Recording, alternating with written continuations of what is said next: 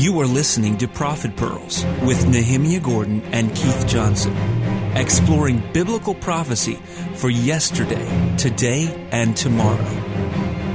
Shalom, Havarim Shalom. That means peace to you, our friends in Hebrew. This is Keith Johnson with Nehemia Gordon, ready to take another peek into the prophets to not only see, but we are sure we're going to find some pearls to share with you. I normally say Shalom Chaver Shili Atam are you ready? But I know he's ready because he's got his little cup of coffee. And he's converted me, folks. I'm actually sitting here with Wait, the, Keith has been converted? I'm not drinking co- I'm not drinking coffee. I actually have uh, this chai tea. It's warm and Oh, okay. I got it and you've got your coffee, I've got my tea. So I will ask you, uh, Atamuchan, are you ready? Ani Mukhan Keith. I am ready. Um, and, and actually, I have a confession to make. So I am drinking. I'm not drinking Nescafe anymore. Now I'm drinking uh, Folgers decaf out of a Starbucks mug that says on it Shangsha. Changsha, the city in China where I live for a year. Yeah, and we are hoping that Folgers will send uh, something to nehemiaswall.com, bfainternational.com for that commercial. May it be. May it be, amen. Hey, we're going to get started, Nehemia. We're actually in the book of Amos, and I've been looking forward to this for a while um, because I love anytime we do a section where I can actually say I've been to the place. And we, we talk a lot about Yeah. this, but Amos being in, from Tekoa, which is, I don't know, 12, 13 miles from Jerusalem. It's a lot less Uh, than that. Yeah, I mean, I think it's kilometers. yeah, 12 or 13 kilometers, actually, you're right. So, uh, but what's interesting about it is, you, you know, we're, we, we normally go right to the section. Folks are, are reading the, the, listening to Torah Pearls, which is the, the section in the Torah. We did the original Torah Pearls program and the Prophets section, which is connection, connected. And as much as I would like to be able to say we can go through the entire book of Amos, because we could do, seriously, a series on this book, and it Yeah, would take for us, you know, we could we could do a Well, check. I, I could spend the whole time just on one verse. Absolutely, we could. But uh, what's interesting about it is a little context, if I can, having been there. And, and when you open up Amos and you look at the first verse, you hear about Amos, who was a shepherd. And the reason I want to start with this because I think it's really kind of related.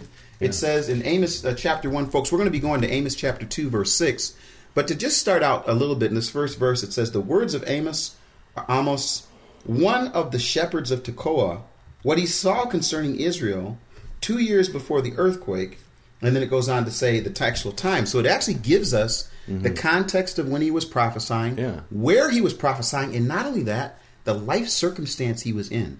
He, it says, was a shepherd. Mm-hmm. Now, and, and now here's the thing that's you know people can go back and forth, but I think what's amazing about it is that God can choose whoever He wants, whenever He wants, uh, to give them, to have the ability for them to see and to hear, and for Him to speak through Him. And I, I just think it's really interesting, and we'll, we'll talk about this later. That the person that's that's prophesying is it's clearly saying that he was a shepherd.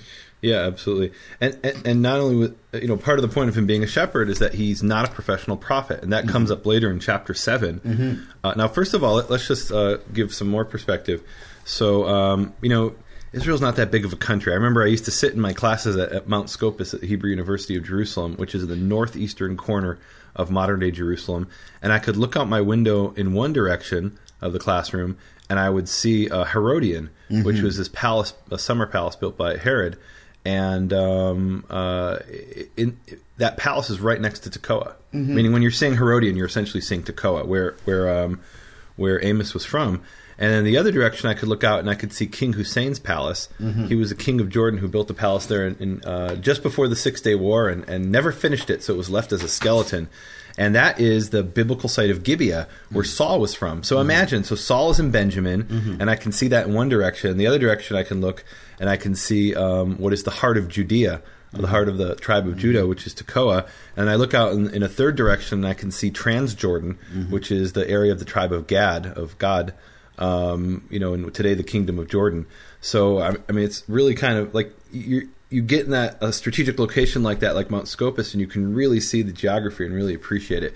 And here's the interesting thing: he was from the south. He was a southerner. He was a southern boy, but he went and he uh, he was the opposite of the prophet we spoke about last week, uh, Hosea, who was a northern prophet and mainly prophesied to the north.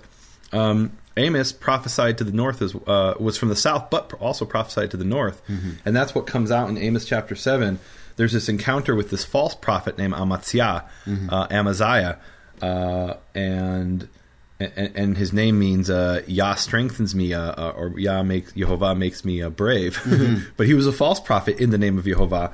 And and, and it's uh, verse twelve. Uh, and Amaziah said to Amos, uh, "Seer, go and flee you to the land of Judah, and eat there." And prophesy there, but don't come anymore to prophesy in Bethel. Now, why Bethel? Bethel was at the southern end of the kingdom of Israel. Remember, there's two kingdoms, ten tribes in the north, two tribes in the south, and the southern end of this of the kingdom, the main sanctuary in the south of the northern kingdom, was uh, Bethel. And he's saying, "Look, don't go and go and prophesy in your kingdom. We don't need you here, you foreigner. Get out of here." Um, and Amos answered and said to Amaziah, "I am not a prophet, nor am I the son of a prophet, but I am a cowherder." And a gatherer of sycamores. I love that verse, one of the greatest verses in, in the Bible. And what his point is, I, I didn't come here to eat. Yeah. I came here to speak the word of God. Amen. Amen. And so that's who we, that's who we're talking about. And you know, there's so many so many wonderful uh, verses that we could that we could spend our time with, but we are we're limited by both time and and context. That the prophet pearl section starts in Amos chapter two verse six. But there's no way that we can actually do what we're doing without making some re- reference back and forth throughout Yeah. the book. I mean, that's always going to be the case. So let me go ahead and start reading, if it's okay, in two verse six. Yeah. And uh, I'm, I'm reading from the uh, NASB right now. I sometimes use the NIV, sometimes the NASB. Sometimes I look at my Hebrew. I actually have my Hebrew Bible, my NIV, the NASB.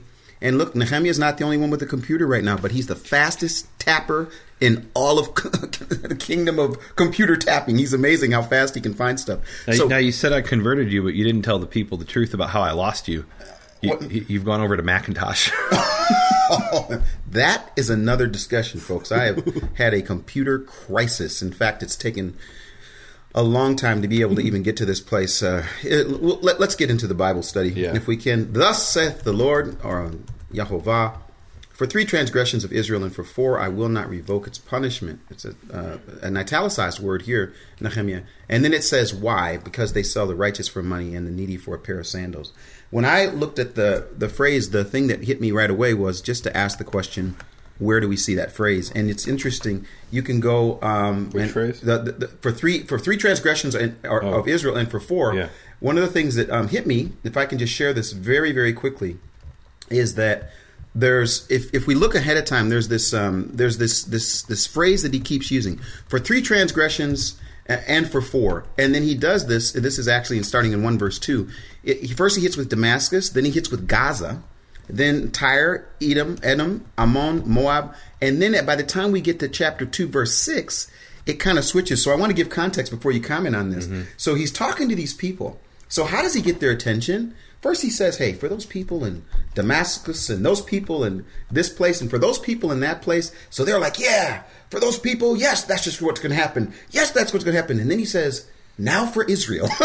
right, and, and, and really what it is, it's human psychology. It's so much easier to see somebody else's problems. Exactly. And so first he gives a long list of this is what these people did and what those people, exactly. and the Israelites hearing him are like, yeah, those right. people. Yeah, yeah, yeah. Oh, wait, us? Uh-oh. Yeah, Wait, yeah. wait, wait, what? yeah, and so that's what and that's what we're getting to. And so, but what I what I liked, and I just want to share this very quickly, and then you can comment. Um, I was just looking at this the, the idea of the phrase, and so when I looked at the phrase for though for three, it says I'm sorry, it's verse number six. Um, just a really quick thing. In Proverbs, I think, it, yes, Proverbs 30, verse 15, it says, The leech has two daughters. Give, give. There are three things that will not be satisfied, four that will not say enough. And then Proverbs 30, 21.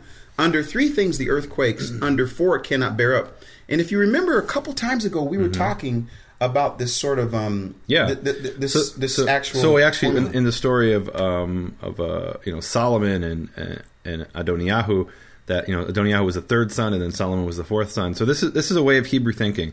It's called the graduated numbers. Mm-hmm. In Hebrew we call it mispar medurag, and it's it's often three four, but it also can be one two six seven, a thousand ten Um, let me just give you an example of one two, which if you don't know. People come up with all kinds of bizarre interpretations because they don't they don't understand this Hebrew way of thinking. It said uh, this is in Psalm chapter sixty-two, verse um, verse eleven in the English, twelve in the Hebrew. God has spoken once, twice I have heard this that power belongs to God. And people come along and they say, "Wait a minute, did he speak once or twice?" So they'll say he spoke once, but he had two different meanings. No, this is the this is the graduated numbers. It simply is the Hebrew way of expressing 2 in a sort of poetic way. Um, and again, Job thirty three fourteen. For God may speak in one way or in, uh, in another, it says in English, yet man does not perceive it. Uh, in Hebrew, it says God speaks in, in uh, one way, and in two, it is he uh, he does not perceive it. Man does not perceive it. So there, it's really 2 Um, you know, it's this is this is throughout Hebrew literature this kind of structure, and one of the really famous ones that people get so confused by, and they come up with all kinds of bizarre theories, is in Deuteronomy 16. I'm sure we talked about it in the original Torah pearls, but I'll just reiterate it here real quick. Um, it's talking about uh, about um, about Chag HaMatzot, the Feast of Unleavened Bread, which we know from uh, a whole bunch of other passages is seven days. and then here in 16, Deuteronomy 16, it says, Six days you shall eat unleavened bread, and on the seventh day shall be a sacred assembly to Jehovah your God. And so some people have come along and said, Oh, you only unleavened bread for six days, and, and the seventh is is, is this you know feast and but what's going on here it's seven in other places this is just the hebrew way of expressing 7 it's the graduated numbers six and seven three and four two. so if, if you ask how many of these um, sins does israel have the answer is 4 and that's actually what we see. And you, when you go through the when you go through the section again, those that are, are interested, I hope that you'll uh, look at context for Amos, Amos, and you'll you'll read those. But when we get to this one, the first one that comes up, and and, and check me on this. But the first one that comes up, it says, "What is the four things?" It first says, "Because they sell the righteous for money, and the needy for a pair of sandals." Now, when I read that verse, I'm thinking there's there's got to be something to this that's not just here with with Amos. You, you, you for example, and I, I bring this mm-hmm. as context, Nehemia. I, I taunt you about this all the time. Yeah. How many years did you spend in the synagogue listening to uh, the prophet portions uh, connected to the Torah portions? oh um, uh, quite a number I mean, a lot of years. Uh, Did Yeah. you to the points even when you were young, when you were a young teenager? Could you could you start to so, to? so s- actually it was it was even more than that because what would happen is you know uh, there would be these you know Shabbat morning Saturday morning there'd be like mm-hmm. mm-hmm. two hour prayer service. And in that two hour prayer service they do a bunch of things. Most of it was prayers mm-hmm. but it would include reading from the Torah and reading from the prophets. And I won't lie I was really really bored by the prayers and so I would crack open the you know the, the little the little uh, reader mm-hmm. and uh, and I would be reading the sections in the in the Torah and the prophets mm-hmm. because you know the prayers I'm like well that's not the word of God. And and and hmm. what's the point of me reciting the same thing week after week week after week? That's at least how I felt. And so I preferred to read the word of God than to re- mm-hmm. recite the words of men. So I spent a lot of time studying these things. Well, here's the thing. It says, I mean, I, no, no matter how you want to interpret it, w- would you agree that this is a phrase that's dealing with the oppression of the poor? Oh absolutely and every Yeah. and every time I read this I learn new things so Yeah. So for me, when I read this, there's a theme that, that goes throughout the Bible um, regarding Yeah. the oppression of the poor. Oh, that's the and, central theme. and that's the central theme that he's that he's bringing up here, which I think is is really interesting because um, I always get this concept in my mind that God is not up in heaven unaware of what's happening. In fact, it's the exact opposite. He is aware of what's happening at, at every level of society, from those that have been set aside, like the orphan or the widow or the person who doesn't have food. And we're going to talk about this in this passage, but it actually is encouraging to me that um, the, the, God that we serve, you know, like I say, it's not just here's the word of the Lord for what's coming the day of the Lord, but rather here's the word of the Lord for what's happening right in your own community or right in your own situation, and that's what Amos is um, obviously is, is dealing with here. Yeah Now the next verse is Whoa, where- whoa, next ahead, verse. ahead, no, no, ahead, we spend the whole time on this verse. This is a mm-hmm. really important verse. Mm-hmm. So we always have to ask the question. Sometimes maybe we forget, but we always have to ask the question: mm-hmm. Why did um, why did the people? And again, it's tradition. But why did the people who established the tradition choose this section for the Torah portion? And what do you have an answer, Keith? Give us give us an answer. I mean, I, when I read the story, Okay. I mean, when I read the story, Yeah. and I'm hearing about Joseph, and I'm hearing about Yeah, Genesis things- 37 Yeah. through 40, th- 37 1 through 40 23 is Vayeshev, the, the Torah portion for this week, and it's about a righteous man being sold. Mm-hmm. And he's being sold to the Egyptians, and that's exactly why they chose this section, really because of this one phrase. Um, for three transgressions of Israel before I will not revoke it, because they have sold for silver those who whose cause was just. That's in the JPS. Um, King James. Um, because they sold the righteous for silver, and, and in Hebrew it says tzaddik. They sold the righteous man for silver, and uh, so the rabbis, you know, read this, or ancient Jews read this, and they said we're not allowed to read from the Torah portion because the Greeks will kill us if we do. So if we read this section, everyone will remember the Torah portion because it's about uh, mentions a righteous man being sold for silver, and obviously in the origin in the original context of Amos, the righteous man is whoever the poor was in the land at the time. It wasn't a specific righteous man; it's what we call the collective singular. But in their their minds using the, the principle of association, they said that righteous man was Joseph, and You have to Um, read the story of Joseph when you read the story of Joseph, and you get a chance to see. Now, now here, here's something really interesting to me, which is, um, you know, selling a righteous man for silver. Um, you know, it's kind of like this, almost like a footnote in the history of Israel, but Jewish um, tradition has taken this to be a really, really big deal. So much so that there were these ten rabbis who were put to death by the Romans during the Hadrianic persecutions, mm-hmm. roughly in the round of the time of Bar Kokhba, 132 to 135 AD, mm-hmm. and it ended in 138 with the death of Hadrian. And um, so, so these ten rabbis were put to death, and, and some of the rabbis came along and said, "Well, why did they die? They were perfectly righteous men; they shouldn't have died." Mm-hmm. And the answer they gave shocks many people to this very day. And, and I'm not saying this is true. I'm just saying this is. It makes you think. Makes me think. Why did the ten rabbis die according to this tradition? Because the ten brothers sold Joseph into slavery, and this was the punishment thousands of years later for that ancestral sin. Um, and then some rabbis, which here I, I, I say, okay, I kind of get off the train and say I can't agree with this, but it, you know, at least I'm aware of the you know of the idea.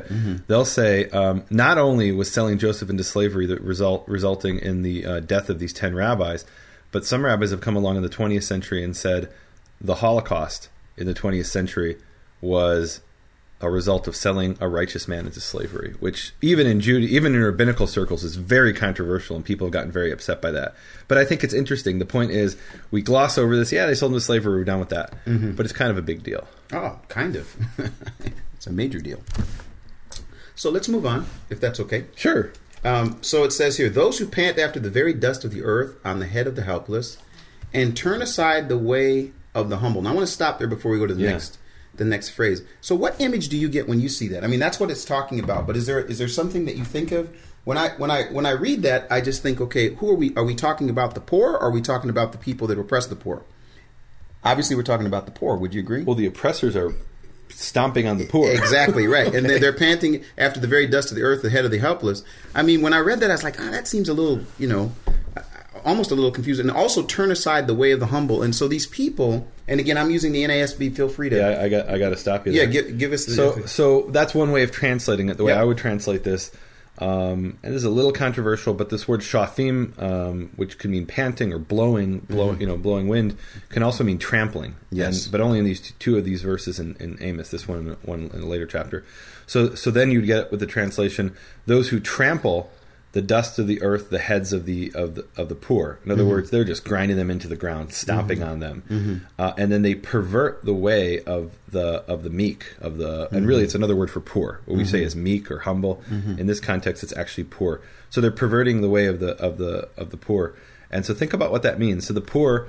Um, often is is you know under the influence and control of these rich people and may want to do the righteous thing but might not have the you know might be forced in some ways to do uh, to do evil and so they're not just perverting themselves you know um, you know sinning themselves they're causing other people to sin through this this uh, economic power they have well, can you keep reading this verse, Nehemia, Yeah. to the end? Because I thought this was this was something that made me kind of slow down. Would you read that in the next section? It says, "And a man and his father they will go to the to uh, the girl in order to desecrate my holy name."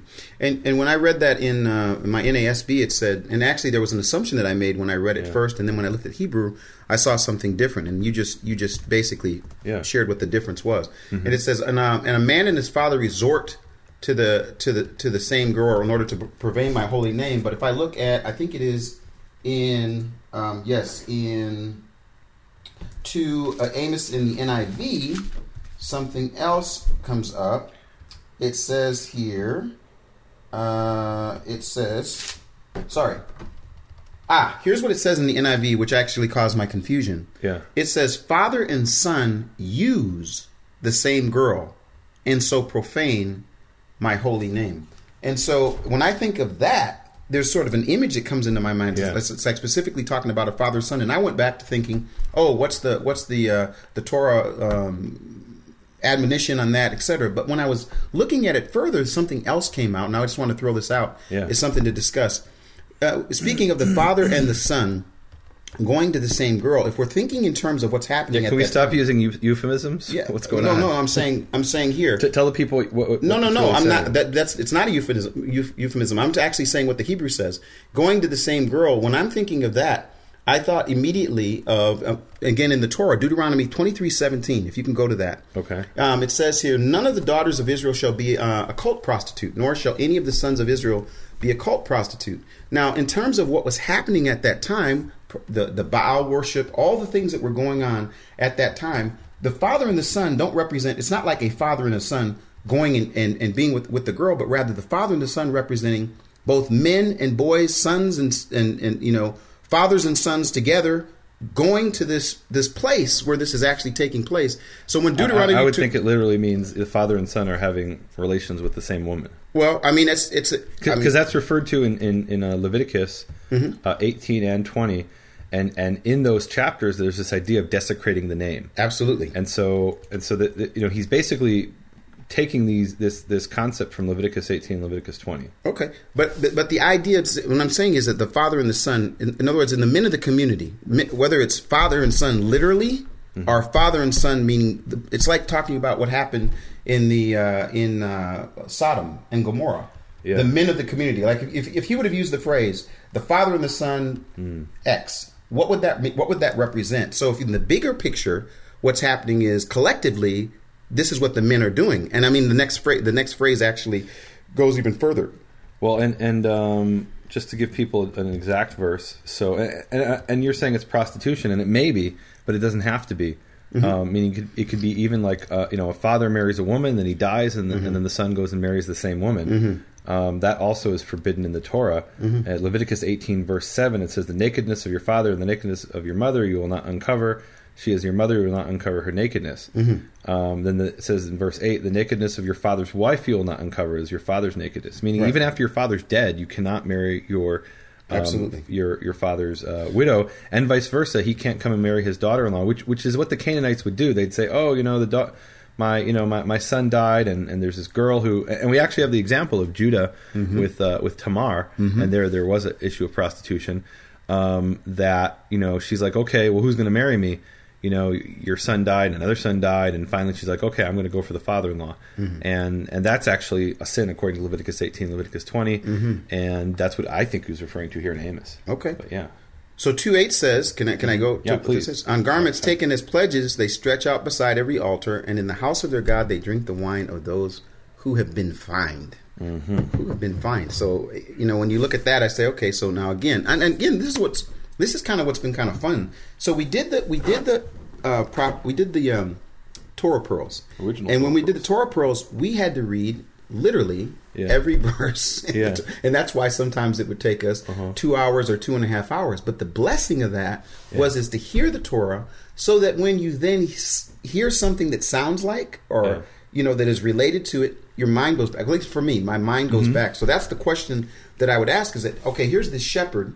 Yeah. Who's hearing the word of God? And God is not a man that he should lie, nor son of man to change his mind. Does he speak and not act, promise and not fulfill? Numbers 23, whatever that is. Something. The point is, he's not going to change. Mm-hmm. When he speaks, Yeah. he's going to be speaking his word. And uh, even though there might be something fresh for that day, oftentimes it'll be relating back to what he already said. Yeah. And so that's again when we when we look at these verses talking about garments taken as pledges, we can look there, the verses, I mean you might have it right there.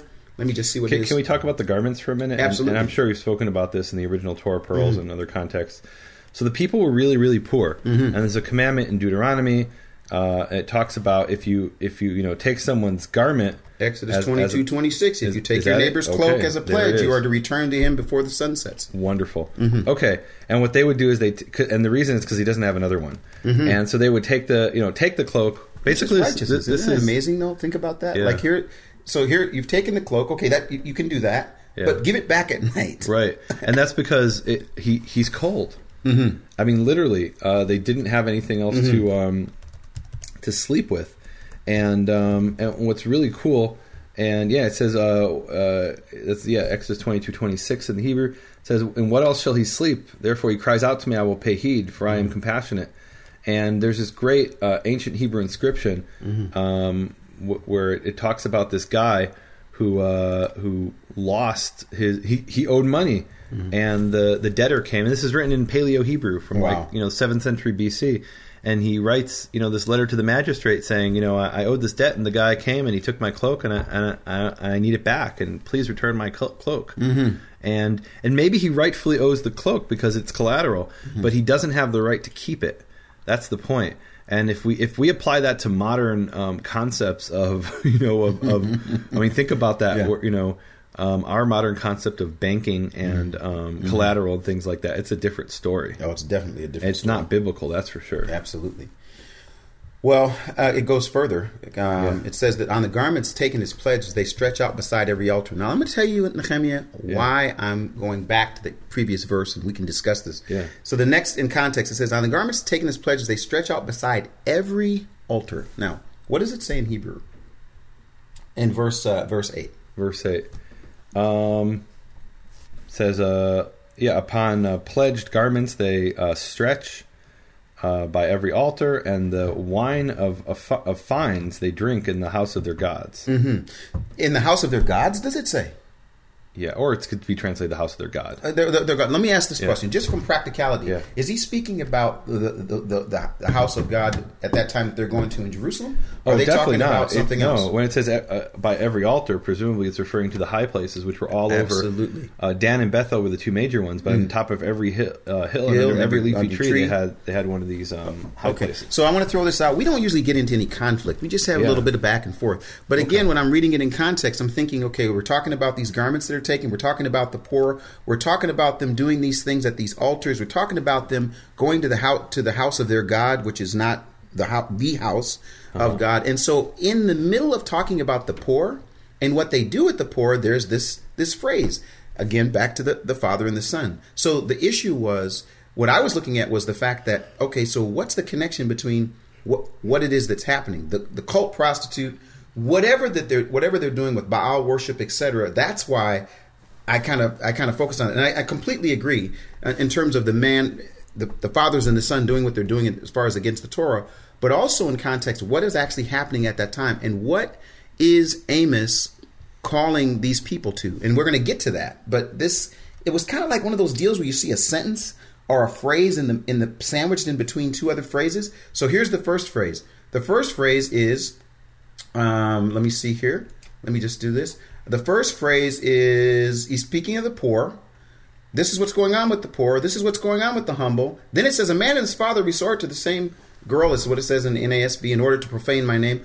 And then it continues on garments taken as pledges, they stretch out beside every altar. What altars? Where are these altars?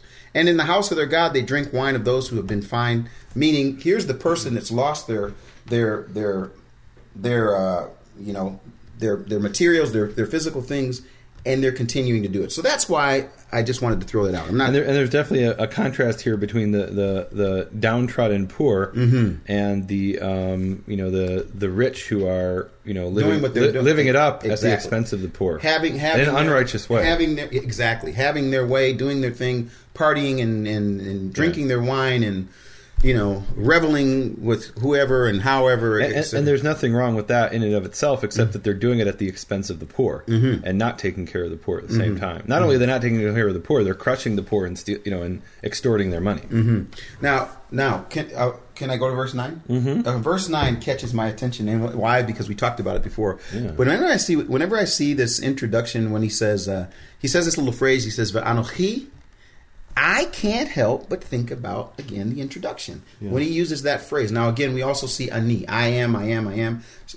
He uses the word anochi, he does it at the beginning of verse nine, and he does it at the beginning of verse 10 And by the way, a question: Is this also the same uh, nine and ten in the Hebrew text? Are, there, are they off yeah, at all? same- same verses. Awesome. So let's let's just go with this. Um, Yet it was I who destroyed the Amorite before them. Can you do? Could you? Would you be willing to do this? Give us an elevator answer. This is the elevator answer. If you get on an Elevator elevator and you're going up to the tenth floor, and I say to you, "Hey, Nehemia, I was reading in uh, Amos, Yeah. and it says something about he did something to the Amorite. What does that mean? The Amorite. What what, what was the Yeah, story about so the Amorites? Amorites were uh, one of the main Canaanite tribes, Mm-hmm. and God took Israel out of Egypt, took them through the desert, and then brought them into the land of the Canaanites, who had Mm-hmm. sinned, and, and we're actually told in Genesis 15 that the Amorites, uh, you know, that, that it wasn't time for Abraham to get the land Mm-hmm. because the Amorites were in the land, and their sin hadn't been completed yet. and he wasn't going to unjustly, unrighteously take the land away from the Amorites. But after 400 years, he told them their sin will be complete. I know the future, and then you'll get their land. That is something because uh, that's it's one of the verses. It's one of the verses that I just have to tell you. It's like I see God with this clock, Mm-hmm. and He's got like you know this is when this is going to happen. He knows exactly when it's going to happen, and mm-hmm. every once in a while He gives us a little hint that in fact He's He's looking at this clock, and so He says their sin has not yet reached its Yeah. you know Genesis 15, 16. 15 16 which is an amazing verse and they Yeah. like oh so you mean there's something that actually has to happen before the next thing happens i mean that's Right. i don't know there- there, there's a lot about that God's got a plan. come on with that so and but then the next verse he says he says anochi i'm the one who brought you up from the land of egypt. Now you can't read that and not think about exodus chapter Yeah. 20 because what does he say? I am the lord your god in english who brought you from the land of egypt. You see this phrase here Yeah. and again it says i am the lord who brought you egypt. Now i want to sh- i just want to do something. In in 210 i just noticed this.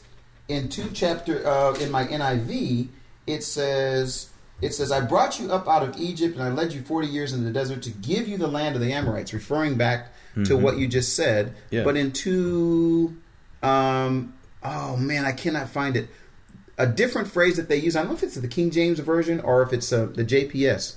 That doesn't. If you if you if you read it in English, it doesn't immediately remind you of what he says in Exodus chapter twenty. But I'm not going to hold us on that. Do you have anything you want to say about that? Um, no, I mean, you know, I think it's. I always find it really interesting when the prophets are referring back to the ancient history of Israel. Mm-hmm. You know, yeah. Well, the next part we will have something to say, and we're going to fight to see who gets to talk about it. Okay. Okay. So in the next verse, in two eleven, he says, "Then I raised up some of your sons to be prophets." He says, "I raised up some of your sons to Yeah. be prophets, and some of your young men to be Nazarites." Is this not so, O sons of Israel? Declares Jehovah. When I read that, I was like, man. So, just from timing, you got Amos speaking about this, but in biblical terms, and you can check this on your computer. But I, if I'm wrong, then I'm going to have to be rebuked on the uh, on our on our podcast here. All right, let's do that. Let's rebuke but I think Nehemia, just Yeah. from reading, that you don't really hear much about the word Nazarite or Nazarites from like judges when you're having dealing with Samson. Literally from the ju- the time of Samson. After Mm. that, between that and the time of Amos, let me know if you can find it in another. Um, the word Nazarite. yeah, Nazarite.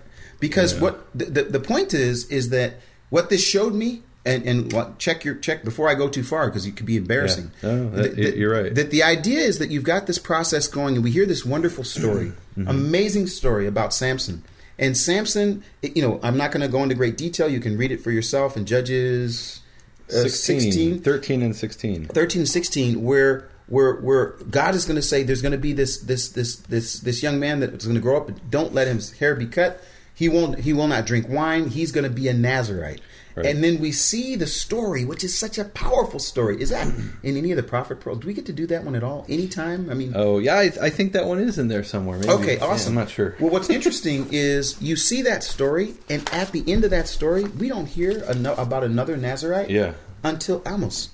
And mm-hmm. th- that doesn't mean it didn't exist. Right. So what he's saying here is, and some of the young men to be. So in other words, it was still happening.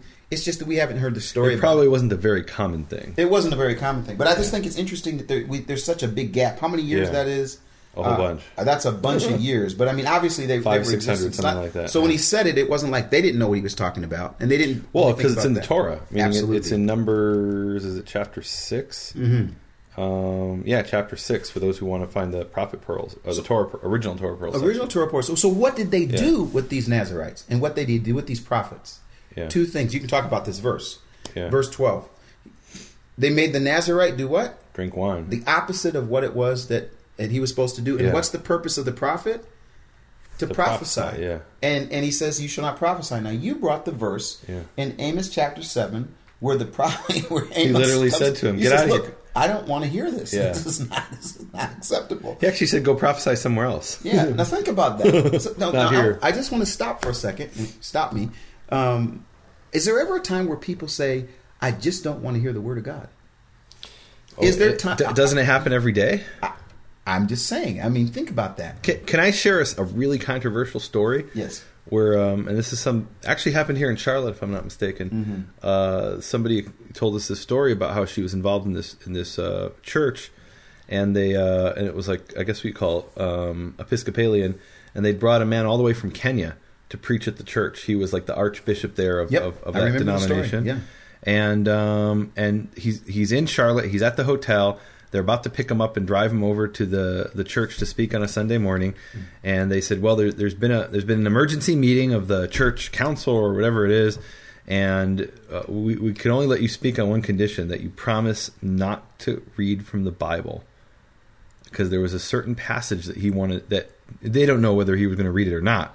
But they were afraid he could read a certain passage from the Bible, so they said you can preach, but as long as it's not from the Bible. And I heard that, I'm like, how can this even be?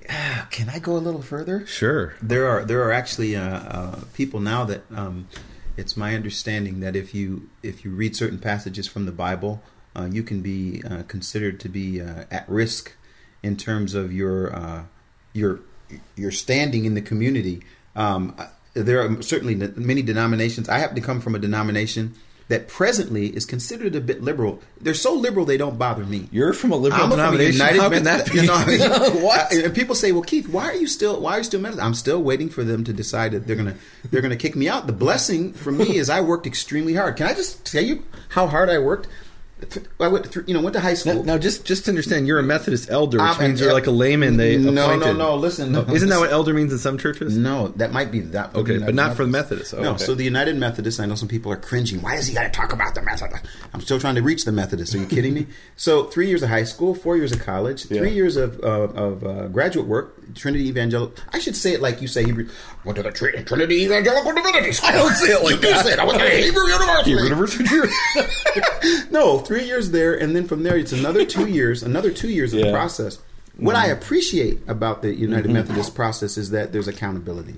What I don't appreciate about the United Methodist um, denomination is they focus more on the book of discipline than on the book, uh, the Word of God. the Book of Discipline's not the Bible. No, it's not the It's some Bible. In book they fact, wrote. it's they they, Okay. they they they talk about the rules and regu- the regulations. But again, this idea to tell someone do not speak the word of God, and I'm I'm concerned presently, as I see in many denominations, there are fewer and fewer pastors that are opening up the word of God and preaching the word Mm. of God.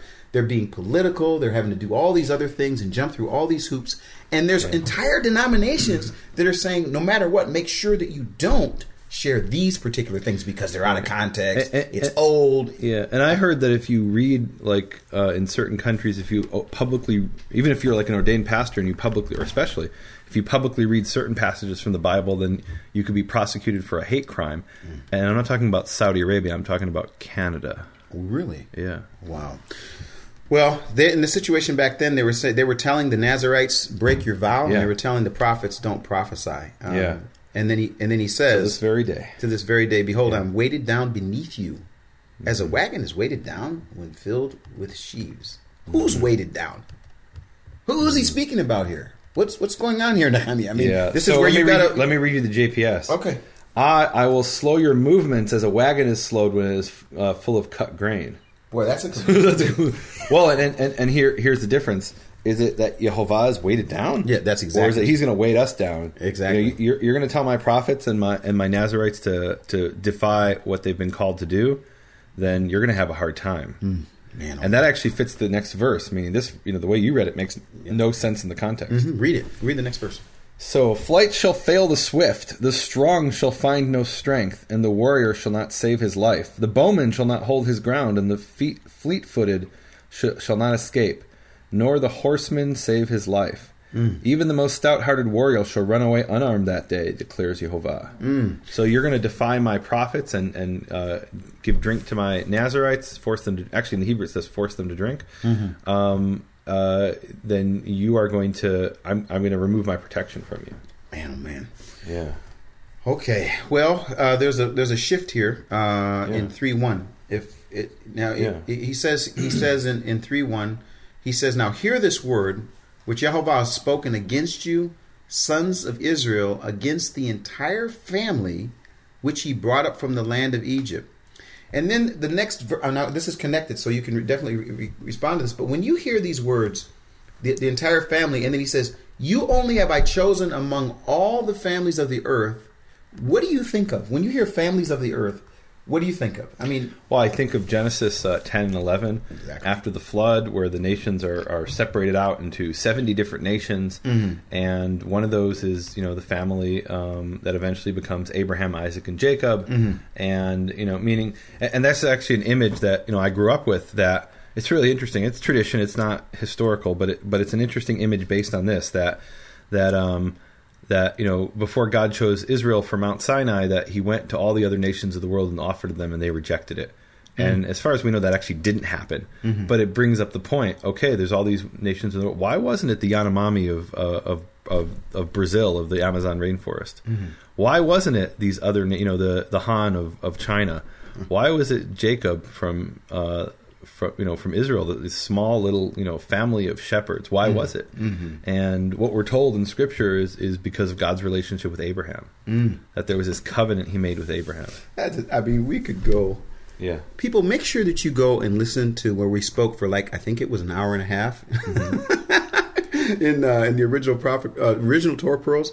Because what I, I want to say, Yeah. Nehemia, I actually want to take a break if we can, Sure. um, right now before we go into these last six verses, um, is that one of the things that's been really really interesting is just to see uh, the journey that you and I have been on, and now we're at this place where we're where we're doing this. We're committed right now to doing this for an entire year. But Yeah. during that year, what do you have going on? In other words, so people Oh, listen my. to you. listen- so lot. people are going to listen to you, and, and I guess Yeah. I guess I want people to understand this, and I don't want to make too much of a big a, a bigger deal than it is, but it really takes time, it takes effort, it Mm-hmm. takes energy, it takes resources to do what we're doing. But this isn't the only thing Mm-hmm. that we're doing. So what else are you doing?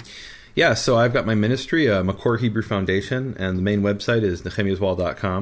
and um, you know we're doing a lot on that. You know, I'm, uh, we we've got teachings coming out, written teachings and um, audio teachings, podcasts. Um, a, a lot of things coming out. We're doing the monthly Q and A uh, for you know the trumpeters who are standing with me on the wall.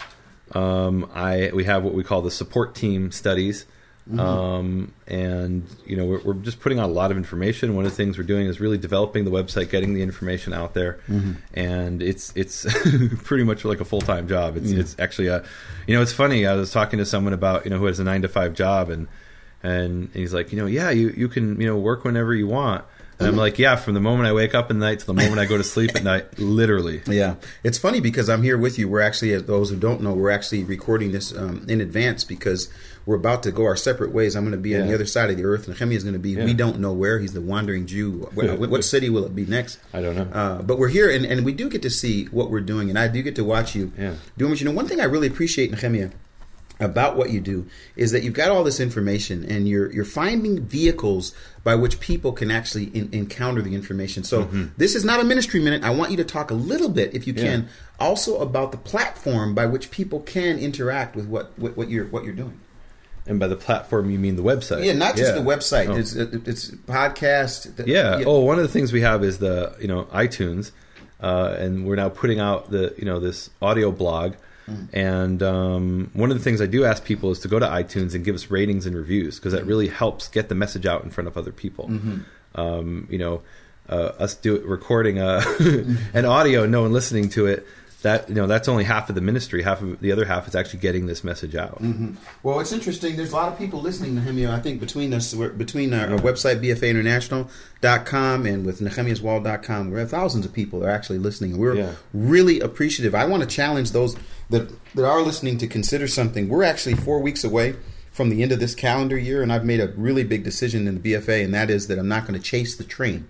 What does chasing the train mean? Chasing the train means you establish ahead of time what you're going to do, and then later you try to find out how to pay for it. so we have been doing Like that. Yeah, we've been doing that for this year, and it's brought, brought amazing re- results. I want to thank all the people who stepped in um, to support us through projects that we've been doing. The last one of this year, after we've done scripture bites, after we're in the midst of uh, Prophet Pearls, which you and I are doing obviously for the next year, is the Hanukkah project, which is actually a few days away, if all goes according to plan. A few days away from being released uh, for everyone to watch. It's in the spirit of the Christmas special we did last year. Uh, through the now at the Christmas time, special we did a last year? Christmas special last year. It was huge. Thousands of people Really? saw it.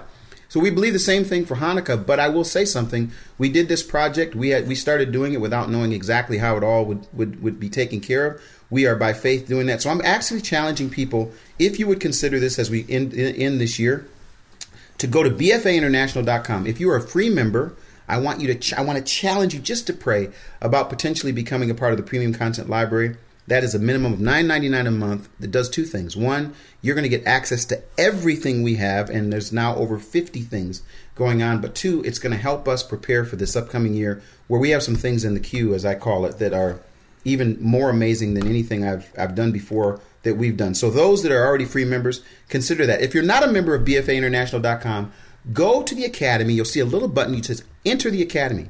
And when you enter the academy, there's going to be two options. One, you can be a free member, and if you're if you're unable to do anything, please become a free member because you're going to get a chance to get email updates and see a whole bunch of things.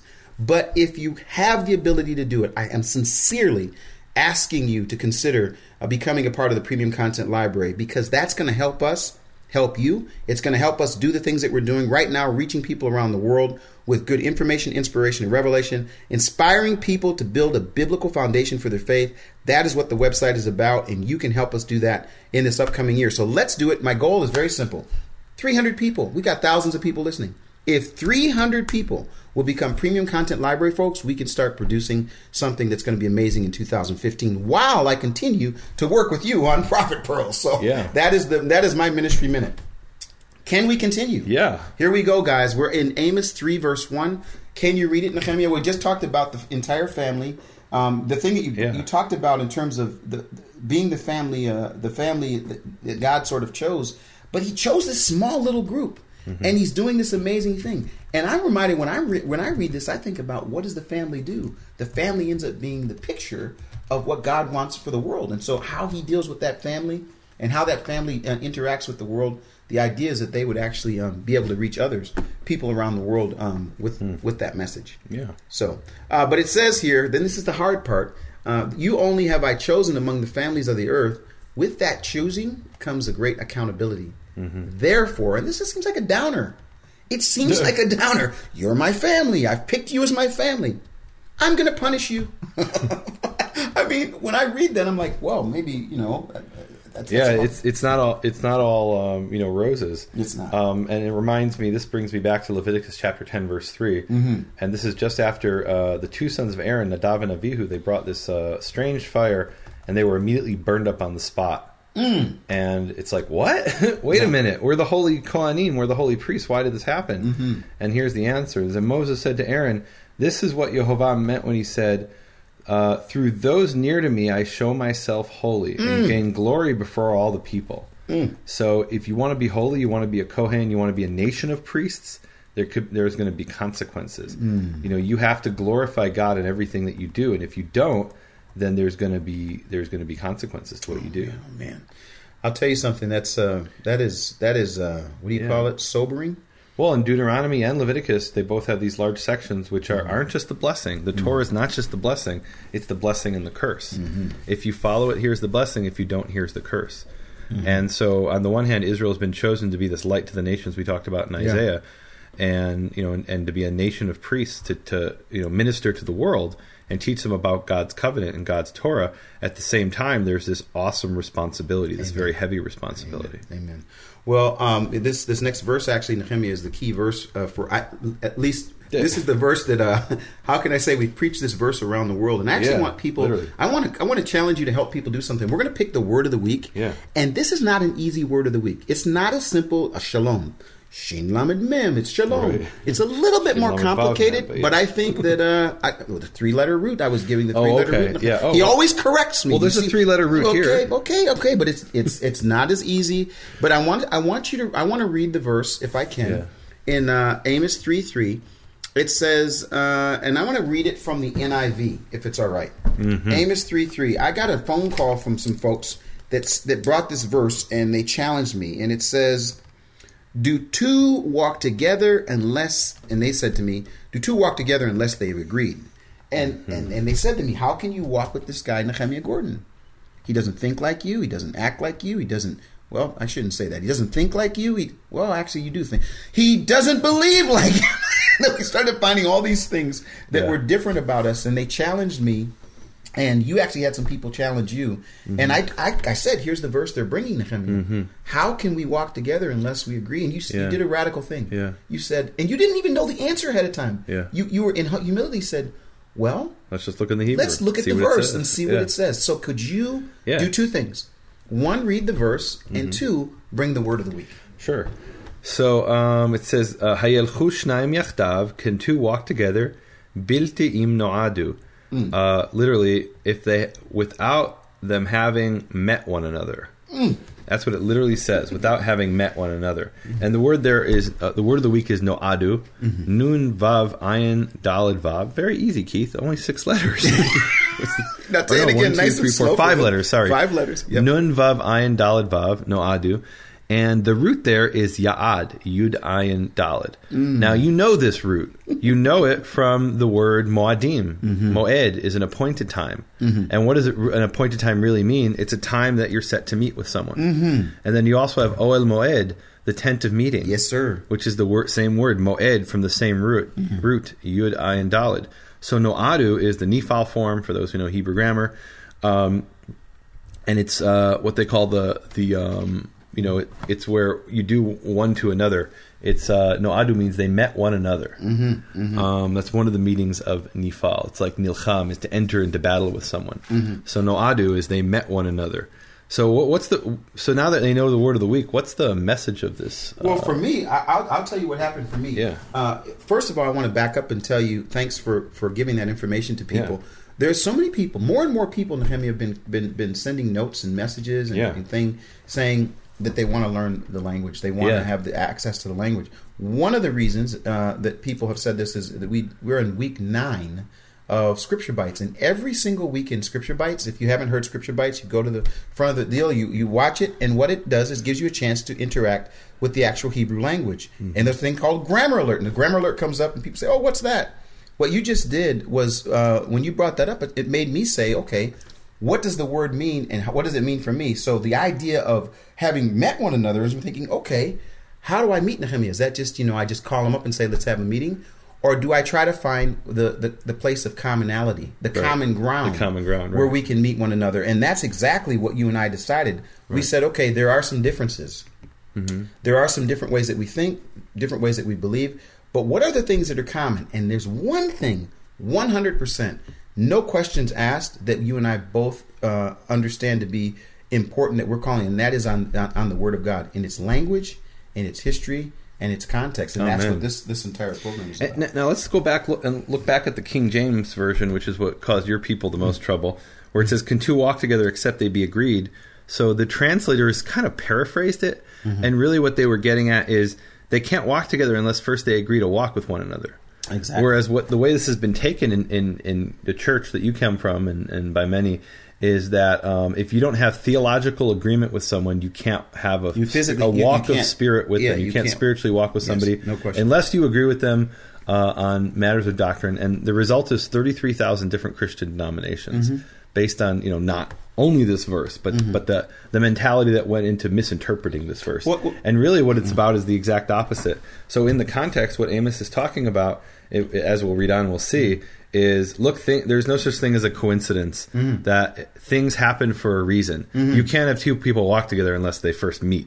Then they'll walk together. And he goes and he brings a series of things. Tell us what those that- are. I mean, so really all right. So let's go through them. So it's a series of things where you may look at that and say, "Oh yeah, that, that, there's nothing to that." But he's saying, no. If two people walk together, obviously it's because they met. And it says, "Will a, a lion roar in the in the in the forest, uh, and does and he does not have any uh, prey? Mm-hmm. Will the um, young lion cry out with his, uh, the voice from his den if he has not captured something? Mm-hmm. Meaning, if you hear a lion roaring, that's because there's some food involved.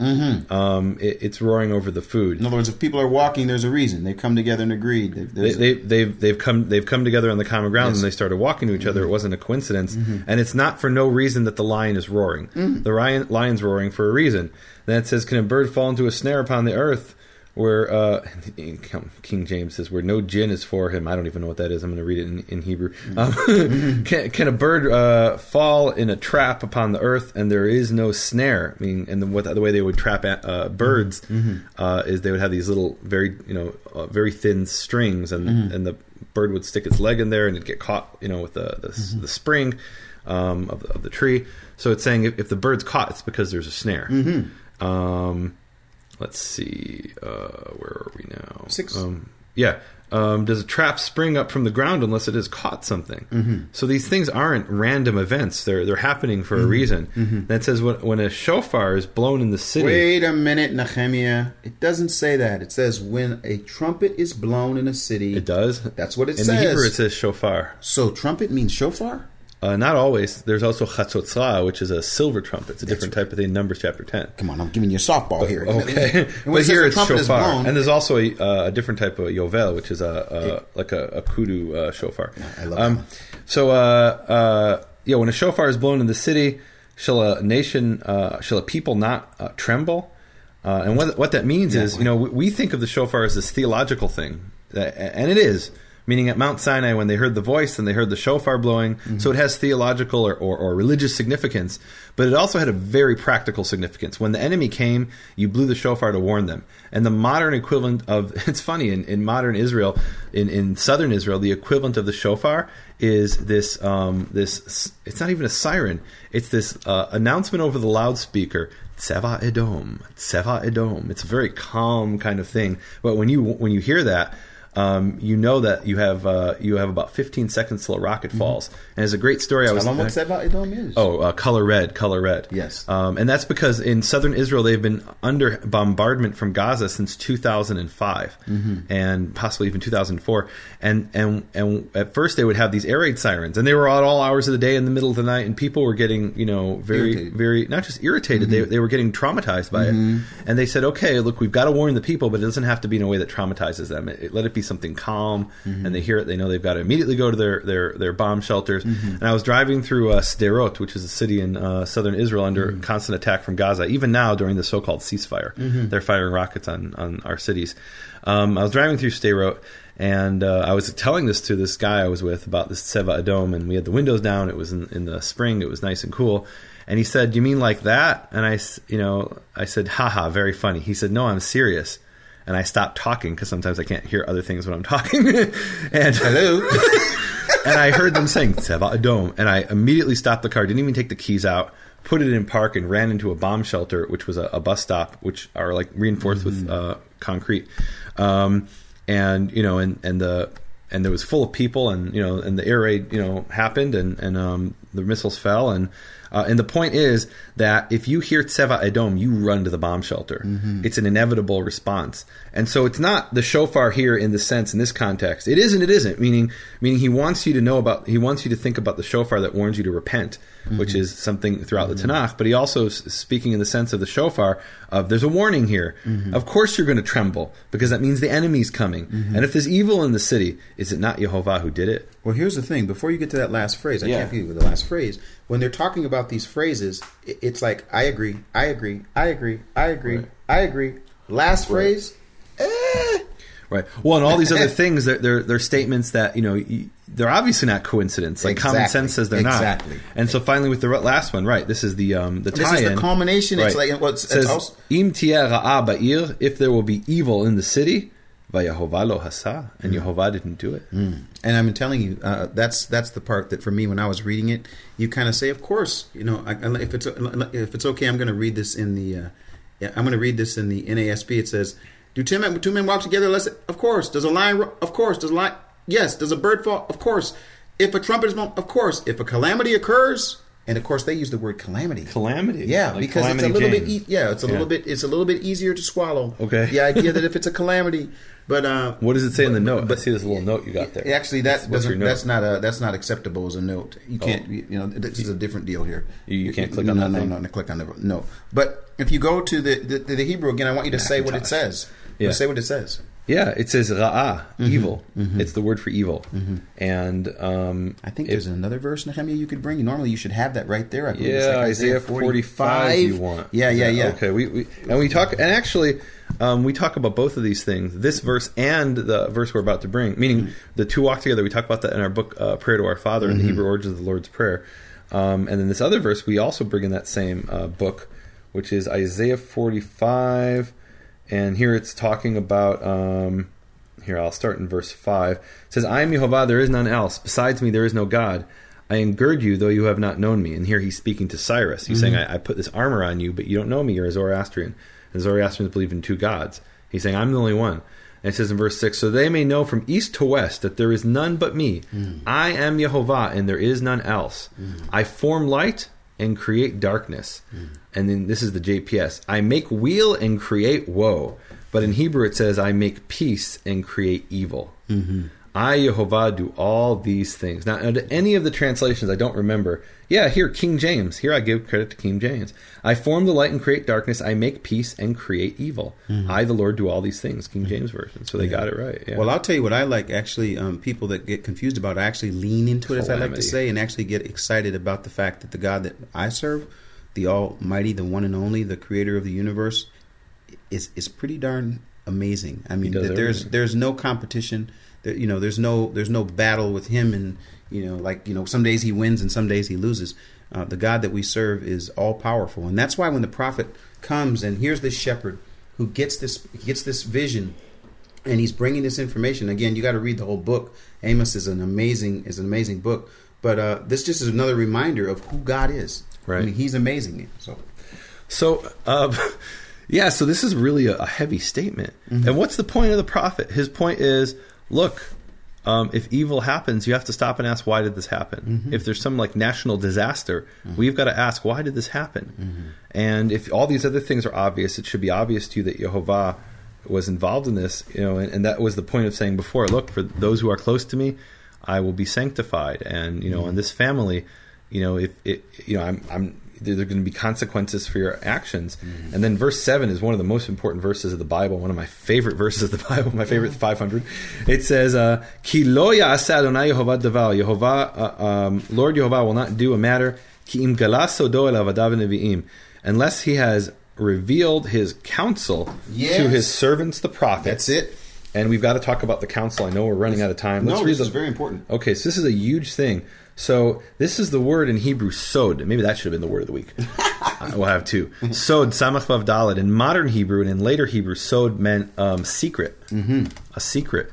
And well, there are people who will look at the Bible and say there are these secrets in the Bible. There's the plain meaning on the surface, but if you look deeper, you can find the secret meanings. But the, sod in the Tanakh doesn't mean secret; it means something completely different. Uh, it's the image that appears in Isaiah six in uh, one Kings 22, 19 to twenty one, uh, and in many other passages. Daniel. Let me, let me read Daniel seven nine to ten. Uh, Daniel says, As I looked, thrones were set in place, and the Ancient of Days took his seat. His garment was like white snow, and the hair of his head was like lamb's wool. His throne was tongues of flame, its wheels were blazing fire. A river of fire streamed forth before him. Thousands upon thousands served him. Myriads upon myriads attended him. The court sat, and the books were opened. And this is the image that we see in many passages in the Bible, speaking about the, what, what is referred to as the heavenly court. Uh, the Bible doesn't call it that, although I guess it did use that word in in, uh, in Daniel. Um, uh, One Kings twenty two nineteen to to. i have to tell you before you read that, yeah. that tw- in, in first king uh, Yeah. in kings 22 that is, is by far by far Yeah. definitely in the top three stories for me Oh, yeah? just the idea that you know, your he- favorite he says- in the Bible. you know, I can't say that. That's your stick.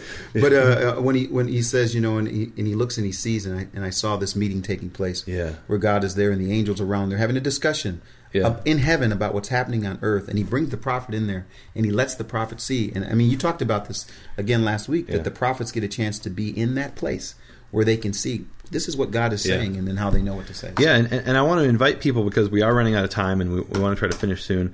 Um, so please go read 1 Kings 22 after you've read Amos uh, 2 6 to 3 8. Read King, throughout 1 King, through the whole chapter, 1 Kings 22. It's a powerful chapter. It's amazing what it says there. And then, you know, share your comments. Go to uh, Absolutely. bfainternational.com and my website, nehemiaswall.com. And also, I want to remind people share this on Facebook. We need people to stand with us to share this on Facebook, to post it on Twitter, to get the message out of these Prophet Pearls. Um, And you know what's interesting about that, Nehemia, is that Yeah. you you said this a lot uh, about the other the other ideas that are out there and the other issues that are out there and the conversations that are out there. Mm-hmm. Yeah. we're talking about the Word of God, full hour Yeah. on the Word of God. Bring in language, history, and context. Let's share it with people and see if we can't. And, uh, and, and this, I will tell you, is 100% marketing. What I'm doing right now, we are in the marketplace of ideas, Mm-hmm. and out there on Facebook, what you got is, um, you know, God is dead, uh, the world is billions of years old. Um, and all kinds of other nonsense out there floating. You know, and there's pictures of cats and puppies, which I happen to love. Which I think are absolutely. No, I don't they understand. they don't They're adorable. I don't Put your. BB gun away. We need pictures of this. no.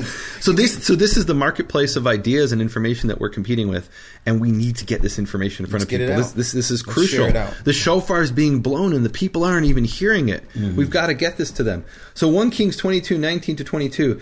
But Michaihu said, "I call upon you to hear the word of Jehovah. I saw Jehovah seated upon his throne, Mm-hmm. with all the hosts of heaven standing in attendance to the right and to the left of him." Jehovah asked, "Who will entice Ahab so that he will march and fall at Ramoth Gilad?" Then one said thus, and, and another said thus, and until a certain spirit came forward and stood before uh, Jehovah and said, "I will entice him." How? Jehovah asked. Um, next verse twenty-two. He goes on. He's uh, this is important, and he replied, "I will go out and be a lying spirit in the mouth of all his prophets." Then he said, "You will entice and you will prevail. Go out and do it." So Jehovah put a lying spirit in the mouth of all these prophets of yours, for Jehovah has declared disaster upon you. And the point of this passage is that these 400 pro- false prophets, you can read it in 1 Kings 22, that they were prophesying through this false spirit. And Michaiah wasn't prophesying through a spirit. Hmm. He was standing in the throne room and heard Jehovah hmm. speaking with his own two ears, hmm. speaking to the hosts of heaven. And, and Jeremiah makes reference to this when he challenges the false prophet. He really kind of taunts them. Is Jeremiah 23, uh, starting in verse 18. Now I'll make this quick. Um, you know, this is this is an important passage. He says, "But who? Uh, but he who has stood in the counsel of Jehovah, and the word there is sod. Just as uh, as Amos said, Jehovah reveals his sod to his, his servants, the prophets. So here, this sod is is this um, is this counsel. It says, "Who has stood in the sod of Jehovah, the counsel, and seen and heard his word? He must has uh, he who has listened to his word must obey." Um, he goes on, and I'll skip ahead to verse uh, 22. If they have stood in my counsel, let them announce my words to my people and make them turn back for the evil ways and wicked acts. And he's speaking to the false prophets because what the false prophets were doing is they're saying, "I had a dream and a word, uh, you know, I received a word." And, and Jeremiah is saying, well, "That's not what happened with me. I heard Jehovah speak in His counsel to the angels, to the hosts of heaven. I heard it with my own two ears. If you've done that, let's hear it from you." And they weren't able to do that. They weren't able to give that kind of information. And and let's go back to Amos now. Um, and you know it's really amazing what he's saying here. He's saying, look, if bad things happen, then it's because um, Jehovah. This is part of Yehovah's plan, and He's revealed those things to His people, to His servants, the prophets. So these things aren't just a coincidence. It's not just two people happen to be walking on the same path in the middle of nowhere. They agreed to walk on that path together. They met one another 1st and it's not just the bird happens to you know uh, you know, fall. No, there was a snare, and this isn't a coincidence either. This is Jehovah and His plan. Mm-hmm. Hopefully, you all are going to do what Nehemia asked is, and to read the entire passage for yourself. the The interesting thing is that the the actual section ends with how uh, Amos begins, and it says here, "The lion has roared; who will not fear? The sovereign Lord in English, Lord has spoken. Who can but prophesy?" And then, of course, if you go back to Amos chapter one, it says. The Lord, Yehovah, roars from Zion and thunders from Jerusalem. He is the one that's playing the role of the lion. He's the one that's roaring. Though I have to say, I mean, uh, sometimes you hear the you hear the uh, you turn on the television, you hear it roar, and you hear the the, the message of the day roar, but uh, it does not compare to when Yehovah himself roars. He's the he's the ultimate lion that's going to roar. So that is uh, the section. I don't know if you'd have Yeah, well, else. no, I, I just want to say real quick that this is. I actually wrote my master's thesis on this verse uh, and an ancient commentary on this verse. And one of the things that this ancient commentary Which asked, exact verse? Uh, this one, uh, um, verse uh, Amos three seven was one of the key verses, and he asked the question. He said, "There's all these things happening around me." This is a guy who's living in the ninth century, and he's saying, "Can these things just be random events, or must there be reference to them in the prophets?" And he was actually a Karaite Jew named Daniel al-Qumisi, and he came up with a radical approach. He said, "Wait a minute! If there's all these things happening, it says that God doesn't do anything except He reveals His His uh, counsel to His servants, the prophets. And if we have, you know, the rise of Islam and the fall of the Roman Empire and all these, you know, world stage events, there must be something in the prophets about them. And so he came up with this this approach, which was really uh, unusual for Karaite Jews. Um, but not unique. And his approach was to say the prophet may have spoken about something that applied in his time, but there's all these events that have to be explained and, and have to be referred to in, in the prophecies. And so he would say, well, there also could be um, this future application of that prophecy, um, meaning there, there could be something in the prophecy that applied in the time of Amos, but also we can look today and see how it's unfolded in our own times. Amen. So this is what we do. Prophet Pearls exploring biblical prophecy for yesterday, today, and tomorrow. Shalom. Amen. Thank you for listening to Prophet Pearls with Nehemia Gordon and Keith Johnson. For more information, please visit nehemiaswall.com and bfainternational.com.